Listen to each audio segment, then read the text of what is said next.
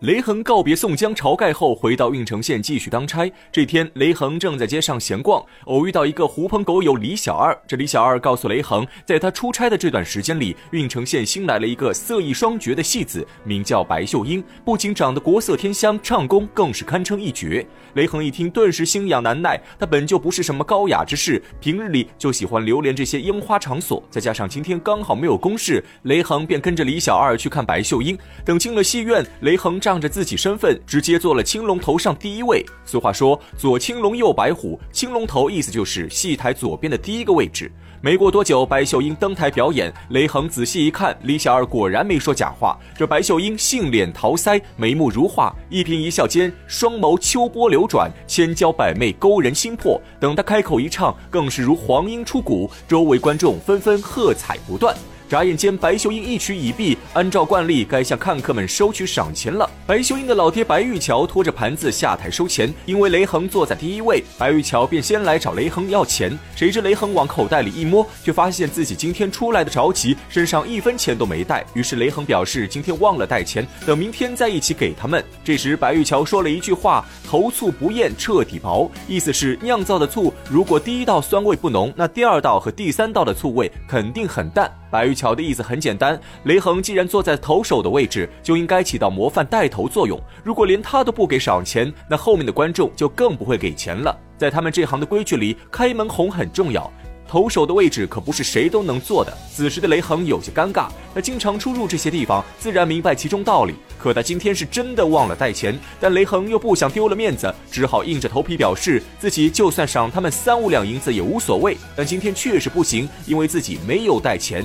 雷恒这句话倒不是说谎，他之前身为郓城县都头，和宋江、朱仝私下里开着赌馆做着生意，又到处收取贿赂，个个都富得流油，区区三五两银子对雷恒来说只是九牛一毛。可白秀英初来郓城县，根本不认识雷恒，她以为雷恒只是一个没钱的穷屌丝，在戏台上嘲讽。雷恒，白玉桥在台下还顺手加了一把火，指责雷恒分明是农村里一个种地的，也好意思来城里装有钱人，言语间无不充满鄙视。这父女俩一唱一和，把雷恒弄得无地自容。周围观众本就是看热闹的，更是纷纷附和起哄。雷横颜面尽失，怒火滔天，再也无法忍受，他伸手拽过白玉桥，一拳一脚就把白玉桥打得鼻青脸肿，唇战齿落。周围人有认识雷恒的，急忙上前拉开双方。雷恒不以为意，自顾自回家去了。可这白秀英却不干了，自己登台卖唱，赏钱一分没收到不说，自己父亲还挨了一顿毒打。他立刻去找老相好告状，而白秀英的老相好不是别人，正是郓城县新上任的知县。他们两个在东京时就有交往，如今也是因为老相好调到郓城县上任，白秀英这才跟来郓城县开戏院。知县听后当场大怒，不管众人如何求情，直接下令把雷恒抓捕归案。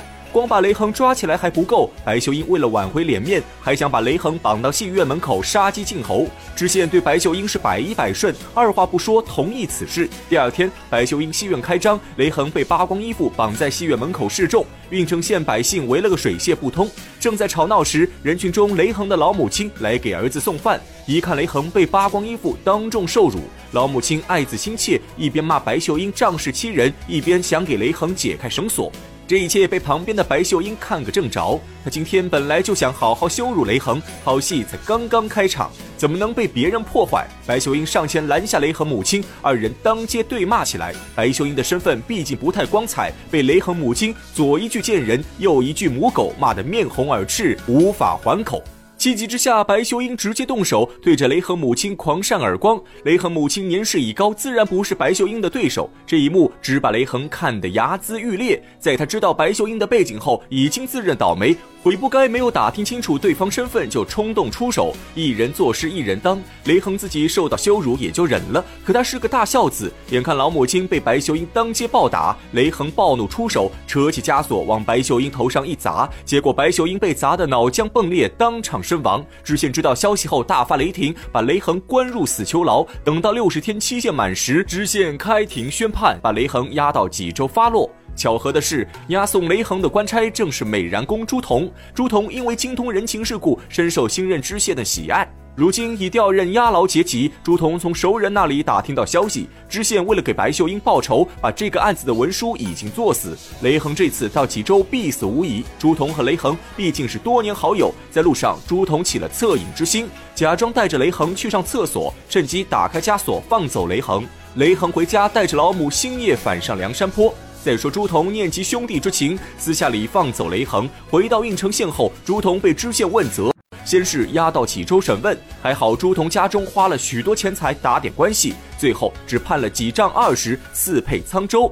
等到了沧州城，正好赶上知府升听。这沧州知府一看朱仝外貌，面如重枣，目若朗星，美然过富，一表人才。知府首先起了爱才之心，当下免去朱仝犯人身份，把他留在府中听候差遣。这知府家中正好有个四岁的小儿子，生得白白胖胖，聪明可爱。小衙内喜欢朱仝的长胡子，经常吵着要和朱仝一起玩。朱仝也知道知府最宝贝的就是这个小衙内，因此心甘情愿当起保姆。只要小衙内找他，朱仝就带着小衙内去逛街玩耍。小衙内看上啥东西，朱仝自掏腰包也要讨小衙内欢心。小衙内每天都玩得不亦乐乎。沧州知府看在眼中，更加欣赏朱仝。眨眼间，朱仝在沧州过了半月有余。这一天正到了七月十五，盂兰盆节，佛教在这一天要举行超度法会。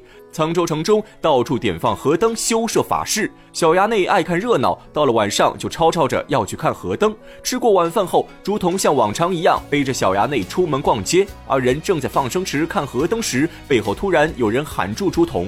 朱仝回头一看，大惊失色，来人竟是雷横。雷横把朱仝拉到僻静处。朱仝询问雷横为何会在此处，雷横还未答话，从旁边又转出一人，此人正是军师吴用。原来他们二人奉了宋江的命令，特地来请朱仝上山入伙。朱仝听后站在原地思索半天，最终还是婉言拒绝。他想的是，自己虽然被赐配沧州，但在这里没有受到半分委屈，反而被知府赏识。等过个一年半载，自己花钱找点门路，就可以回归故乡，复为良民。他根本不想去梁山上当强盗。眼看雷横和吴用还要再劝。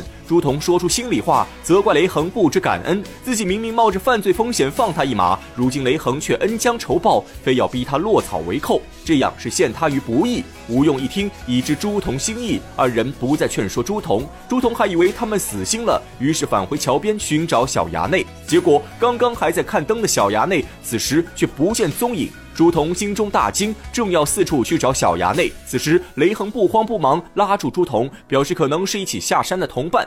听说朱仝不愿意上山，就抱走了小衙内，只要跟着他走就能找到人。朱仝心急如焚，立刻跟着雷横二人走出城外，走了大约二十里地，迎面碰上了黑丝李逵。李逵告诉朱仝，小衙内就在前面的树林里。朱仝一路小跑奔进树林，看到眼前的景象，顿时目瞪口呆。原来小衙内早被李逵一斧子劈成两半。可怜小衙内年仅四岁就惨遭毒手，这便是插翅虎家打白秀英，美髯公误失小衙内的故事。这也是李逵第一次给宋江背黑锅，计策是吴用和宋江定的。李逵只是一个执行者，但所有人都只记住是李逵杀了小衙内，对宋江却绝口不提，这也成了李逵身上永远抹不去的污点之一。